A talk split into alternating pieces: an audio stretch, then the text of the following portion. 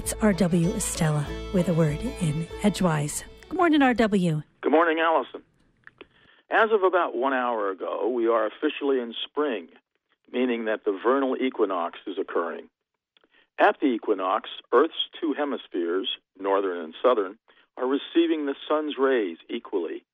Night and day are approximately equal in length as well. Accordingly, the word equinox comes to us from the Latin equus, meaning equal, and nox, meaning night. Of course, every gardener is relying on the days and nights soon becoming increasingly unequal, so that at the height of the growing season, in another three months at the summer solstice, we'll have roughly two thirds of each day in light and only one third of each day in the darkness of night. Some of us might remember that on this day 14 years ago, President George W. Bush ordered the start of the war against Iraq.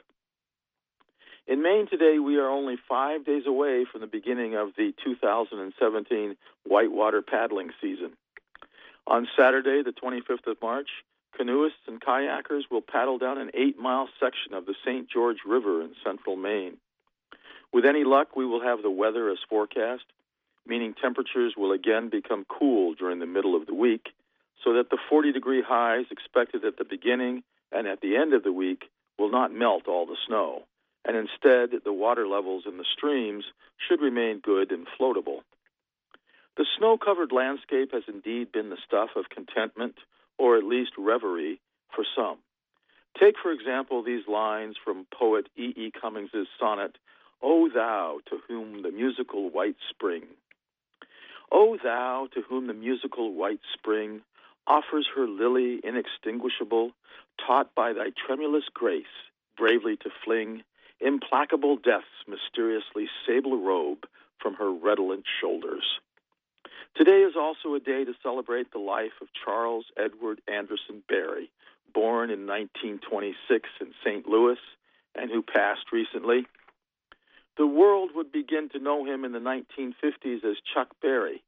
By 1965, Bob Dylan would acknowledge that his own subterranean homesick blues borrowed its meter almost directly from Chuck Berry's 1956 song, Too Much Monkey Business. In 1970, I was about to turn 18 when Chuck Berry was doing a tour of small clubs in the West. I happened to be working at one of them in Boulder, Colorado, as a waiter and bartender. The place was called the Skunk Creek Inn and served nothing stronger than 3 2 beer, legal in Colorado for 18 year olds to serve and to drink. It was around the time Chuck had come out with his song, My Dingaling.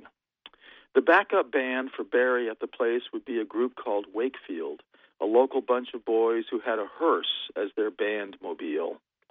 In the group was Paul, a conga player who had recently arrived from San Francisco, along with his friend Jim, a former young merchant marine who also had some experience working sound.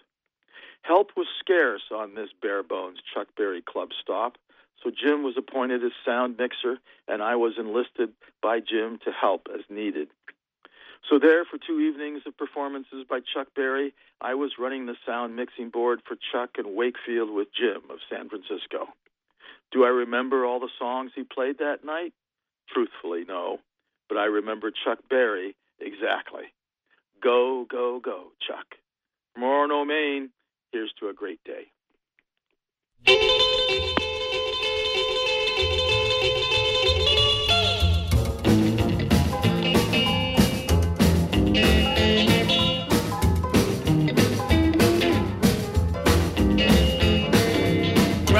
Fro, hard working at the mill, never fail in the mill, yet come a rotten bill.